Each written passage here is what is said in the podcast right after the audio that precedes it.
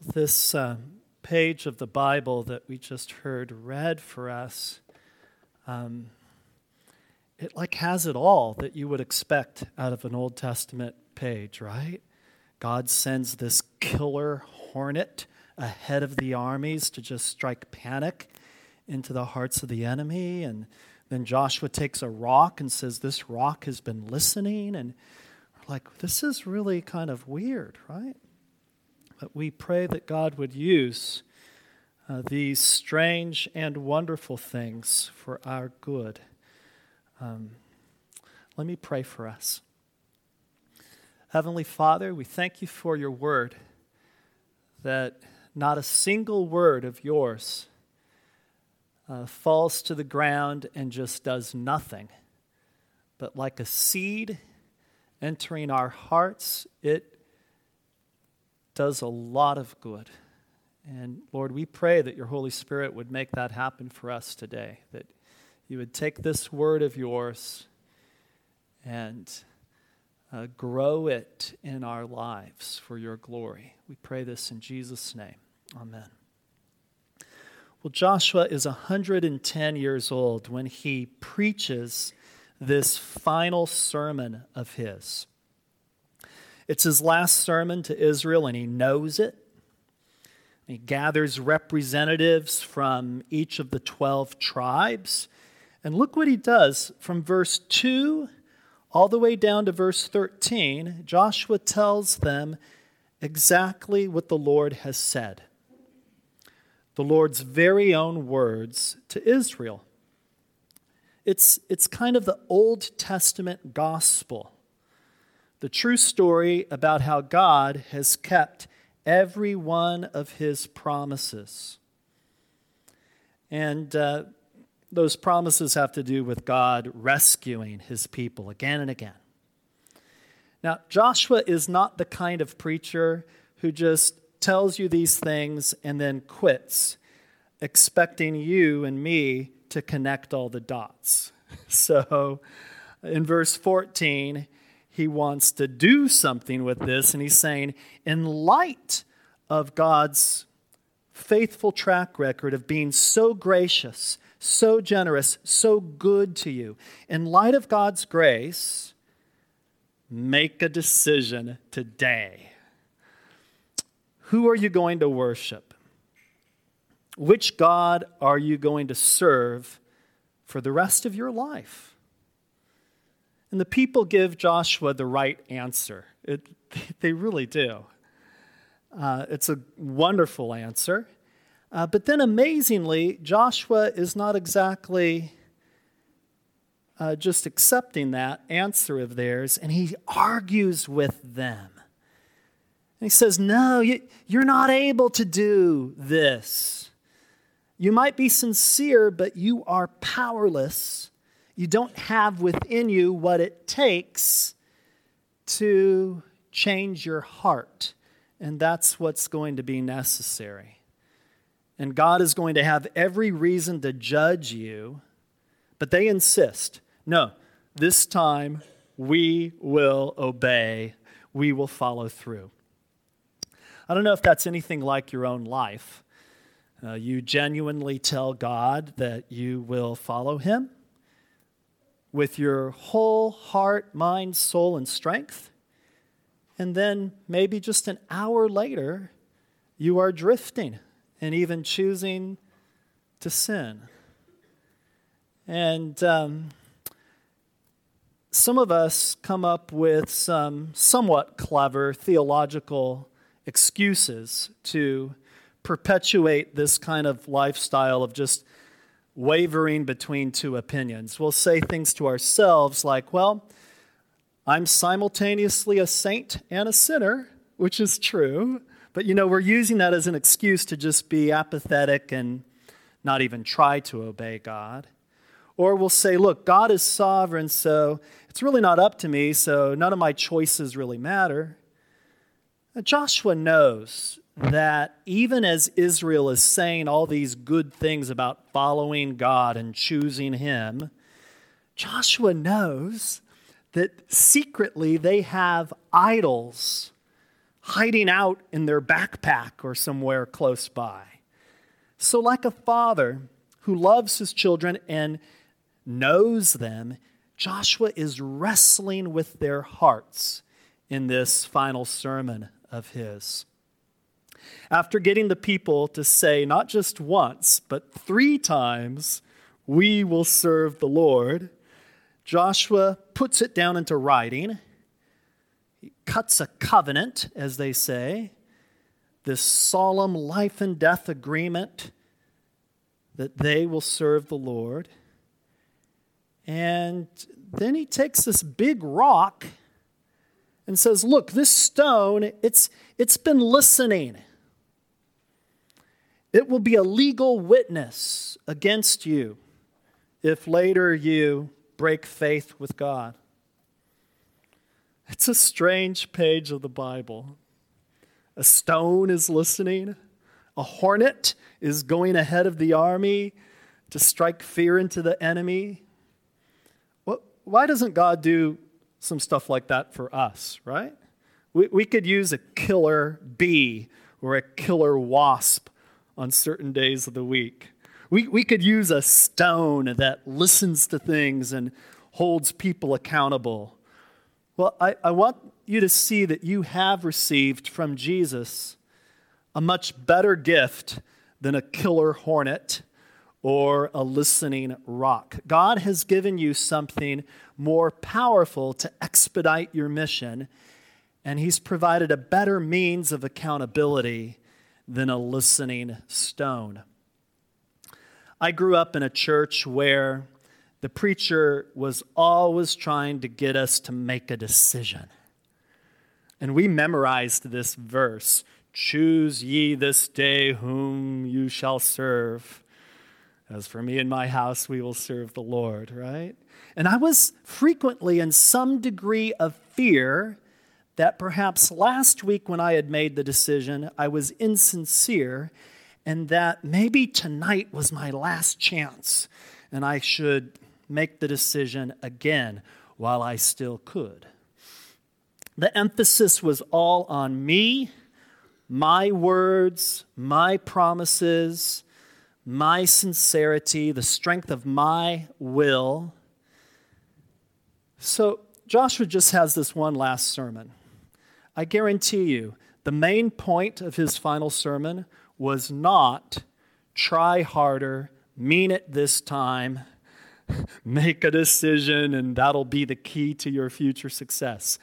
Uh, that is not the right understanding of what he's doing here he's actually giving the people the good news of God's grace in their whole history. How again and again God has shown his love to them by rescuing them. And then he tells them the blunt truth about their inability to follow through on their own promises. And then he points them in the direction of how God is going to follow through on his promises to them in the future.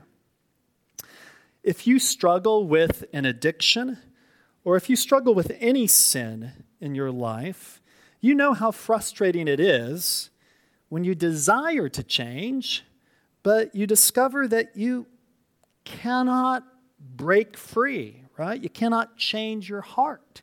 And that sort of heart level change you discover it's going to take more than willpower or even a good accountability group. And Joshua, he is asking Israel to make this clean break with their lifestyle of sin.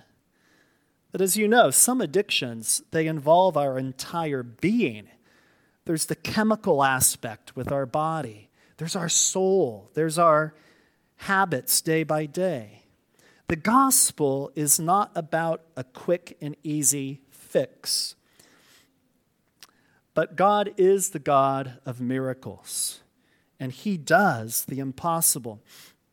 I've heard from just secular sources in recent years this kind of message that, hey, um, change is impossible for the human person. You are what you are. This is different than another message I've heard all my life, which is you can do anything you want to do. But this, this other message is just like change is impossible. You're never going to change, so just accept who you are. And they're talking about things that the scripture would call sin. And, and, and the message is just like that's part of who you are naturally, and just embrace that. That's not what Joshua is saying in verse 19 when he says, You are not able to serve the Lord. He's not implying, therefore, just accept that. Joshua is not telling you to give up, to stop trying. Like a good gospel preacher, Joshua is calling you to do what you cannot do. Trust God with your whole life. Trust God to do the miracle that needs to be done in your heart. The gospel is such good news because it tells you that not only is it theoretically possible for deep personal radical change to take place in your heart, the gospel says that because of Jesus' perfect life and death for you and rising from the dead, because of that, change deep in your life is not just theoretically possible, it is a definite fact. It's, in fact, what Jesus has been doing. So, a personal make or break decision, as good as it is, it's not the key that unlocks eternal life for you. Only Jesus can do that.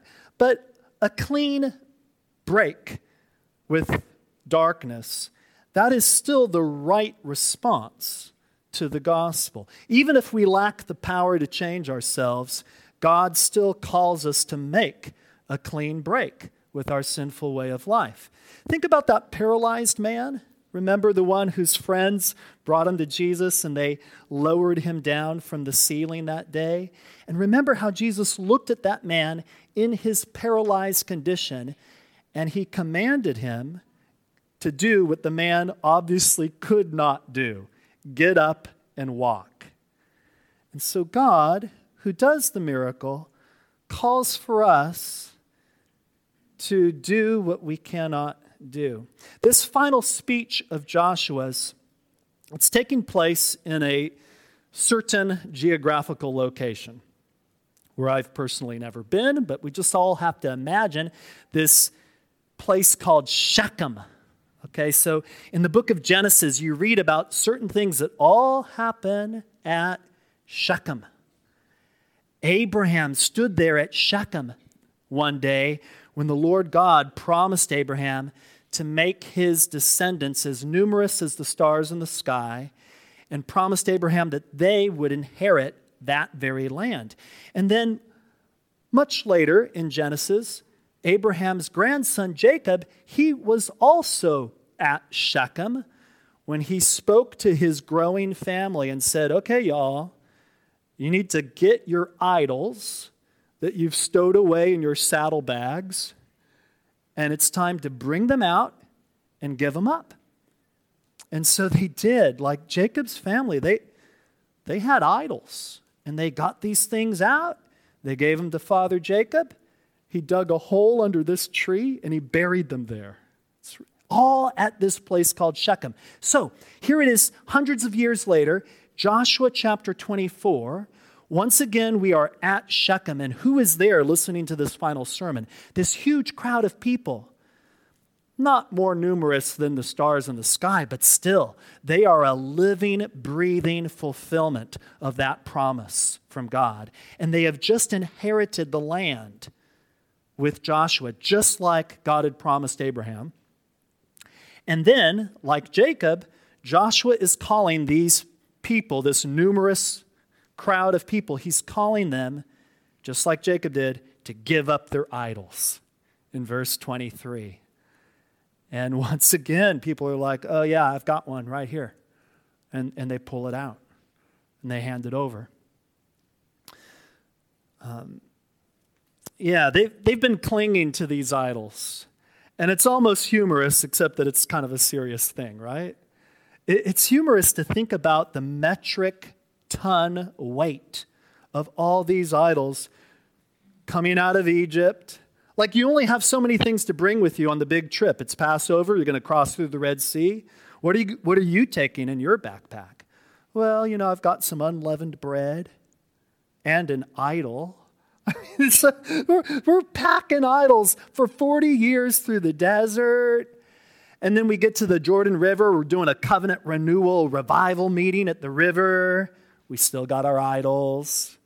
We go through Moab, and oh my, they're having a buy one idol, get one free sale. And these idols pertain to the new land we're going into. These gods are the rain gods for the new land. Hmm. Thinking about picking up a couple of those. You know, idolatry is never a theoretical issue, it's an existential threat for all of us. It's not if you have a divided heart, it's what excuses have you been giving yourself lately? What is it in your own life that you know just has to change?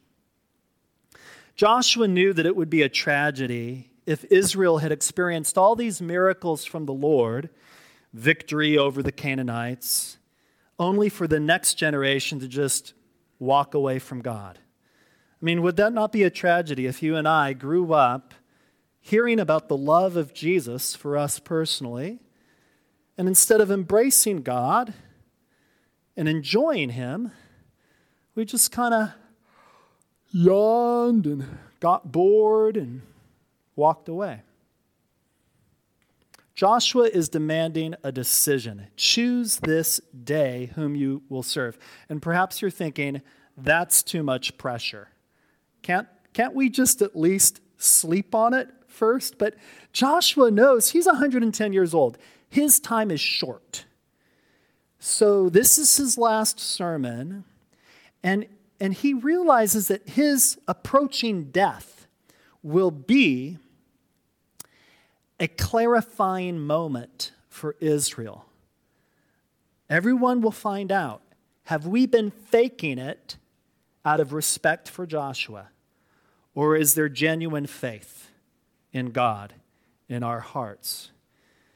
So, what is Joshua going to emphasize in his final sermon? Well, from verses 2 to 13, he emphasizes the gospel, God's grace to his people again and again, God's generosity and giving them the opposite of what they deserved.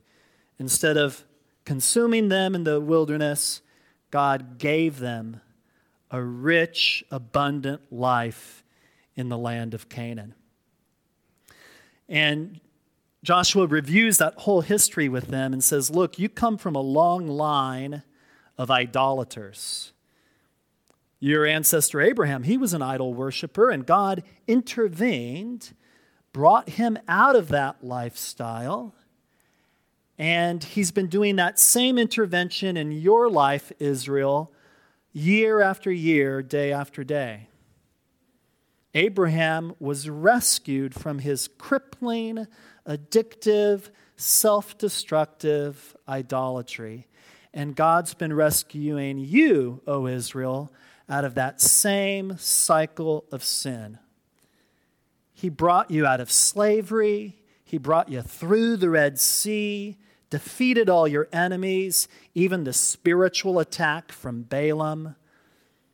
And if Joshua were preaching to us today, he would take the history further and say, and what has God done in the fullness of time? He has sent his one and only Son to live a perfect life for you, to die in your place.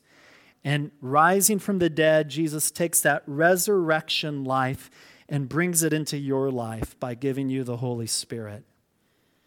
Liberation from Egypt is very good, but it's small stuff compared to Jesus' gift to anyone who trusts in him his gift of a perfect, clean record of righteousness and acceptance into the kingdom of God. That Jesus is still alive, occupying the most authoritative, powerful space in the universe where he is praying even now, for you, effective prayers to get you through. So in verse 13, the Lord is preaching to Israel through Joshua, and the Lord says, I gave you a land on which you had not labored, and cities that you had not built, and you dwell in them. You eat the fruit of vineyards and olive orchards that you did not plant. Now, that gospel of a free, abundant life in a wonderful land, that good news was supposed to shape Israel's heart.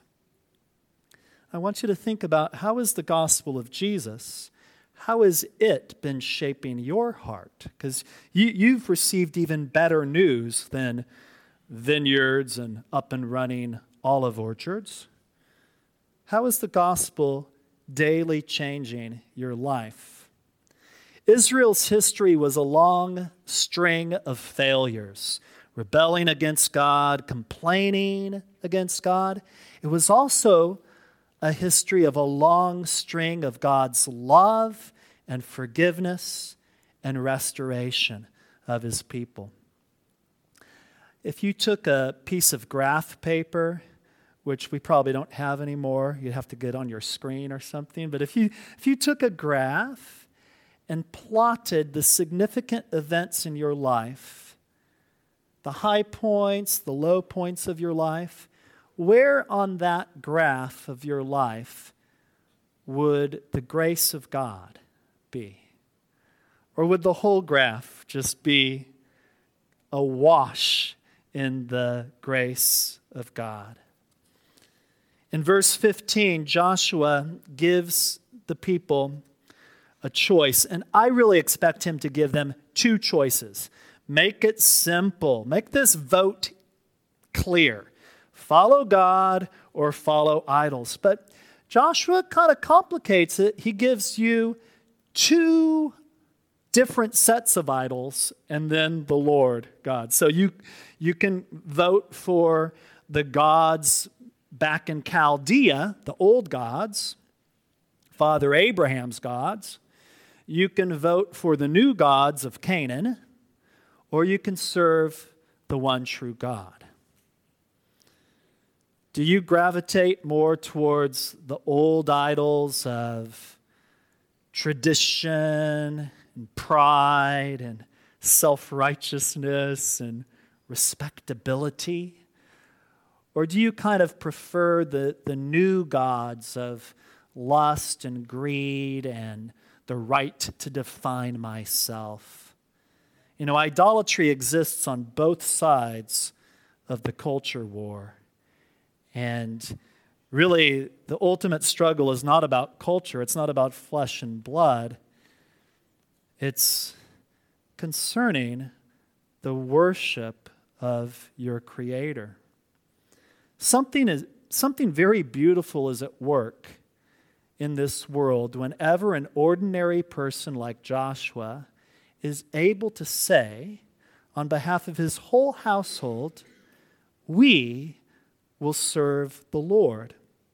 And I love Israel's response. I believe it is genuine look at verse 16 and you discover their understanding of their default setting. They do not imagine that they stand on neutral ground where they can objectively decide, I'm going to choose the true God or I'm going to choose one of these sets of idols. They don't think of themselves as occupying that neutral space of, oh, there's some things here to vote for, and I get to make the call. No, they, they admit in verse 16 that they already belong to the Lord. Look at this. They say, Far be it from us that we should forsake the Lord to serve other gods. For it is the Lord our God who brought us and our fathers up from the land of Egypt out of the house of slavery. That is a beautiful statement that they make. They are admitting that this isn't just some choice they get to make, a vote for the idols or a vote for God. No, Choosing the idols, they understand, will be a rejection of the God to whom they already belong. Their choice to follow the Lord this day is not the choice to start a new relationship or to establish a relationship with the Lord. It's simply a choice to continue with the God to whom they already belong. They're admitting we are already in a covenant relationship with the Lord. We were born into this. Far be it from us to forsake him. And the reason they give for that is that, hey, um, who God is and what he has done. The, their reason for sticking with the Lord isn't about themselves, it's about the Lord. So, if we can think about our own vows and promises, here that Israel was making a vow that day. But what about your own vows? Your church membership vows?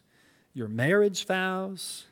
How are we doing with these solemn promises that shape our life? As soon as Israel says, We will serve the Lord, I don't know about you, but I'm ready to sing the final song and go home. It's like, yep, that's good. Let's wrap this up. That was a good answer, Joshua. Let's go. But Joshua is not having it. He, um, he reminds them that God is 100% holy. And then he says there's this thing called total depravity.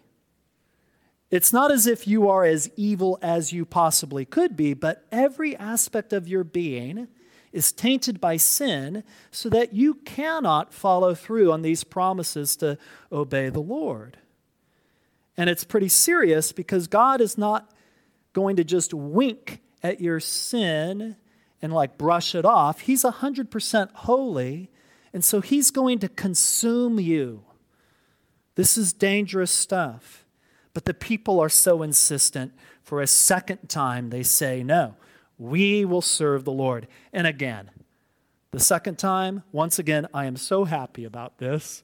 I want to congratulate them and make each one of them officers in the church and just say, hey, let's celebrate. But Joshua, Joshua is not impressed. He knows what is in a man. He says, okay, you are witnesses against yourselves that you have chosen the Lord. Sounds kind of like a negative spin on a good thing, Joshua. Why the negative attitude? You have a nation full of people who are ready to sign the pledge, ready to raise their hand, ready to walk down the aisle. Joshua, this is like change the, the music to the next key and let's capitalize on this. The, the person just said they are willing to enter rehab. Let's celebrate.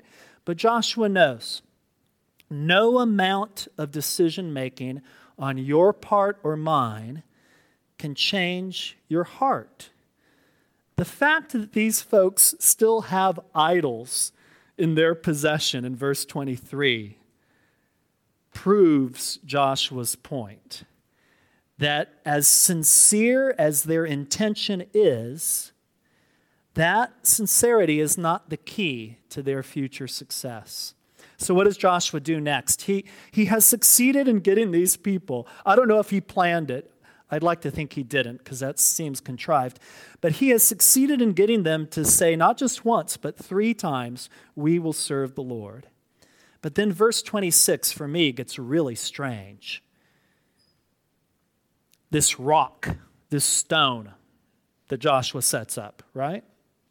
Now, when God's prophets in the Old Testament, when they criticize idolatry, they, they refer to a block of wood or to a stone that cannot hear, that cannot speak, that is not alive.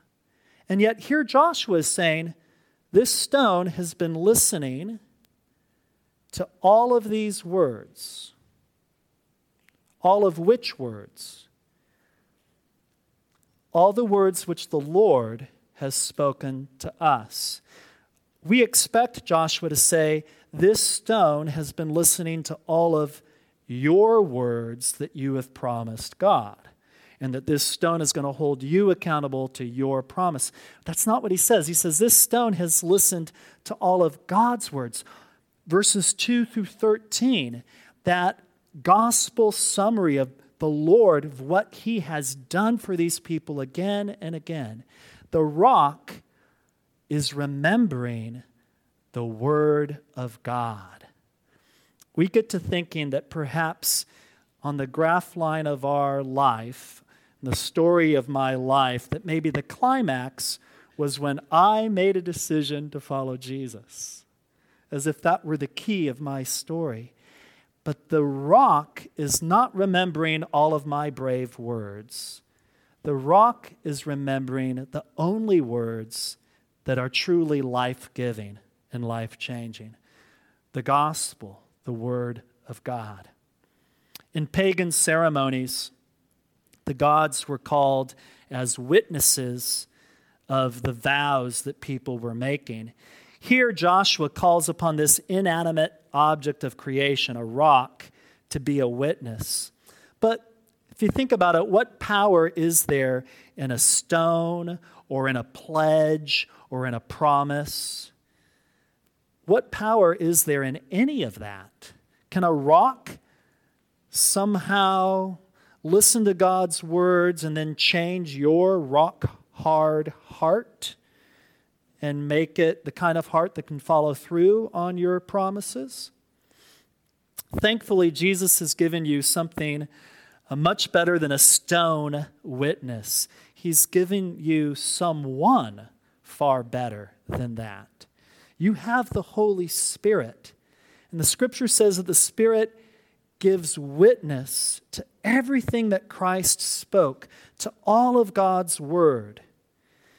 This is the ministry of the Holy Spirit to bring God's word into your very life, to unite you to Christ and to everything Jesus did for you on the cross in the past, and to unite you to Christ and everything that God will yet do for you someday in the future all of those eternal promises that are yours in Christ. The Holy Spirit, not a dead rock or stone, but the Spirit who raised Jesus from the dead, He is the power who will take our stone hard hearts, turn them into hearts of flesh, truly change us, so that then when we speak words about how we're going to follow God, that miraculous presence of the Spirit in our lives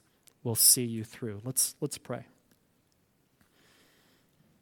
Lord, we thank you in Jesus' name for Jesus our Lord, um, for his uh, conquest of all our enemies. And, and Lord, we look forward to that day when even death itself will be no more. And everything in our life right now, God, that's connected with death and with the whole uh, embrace of death, Lord, help us to make a clean break with all of that and to breathe the air of freedom that you've given to us in your kingdom because of Christ, in whose name we pray. Amen.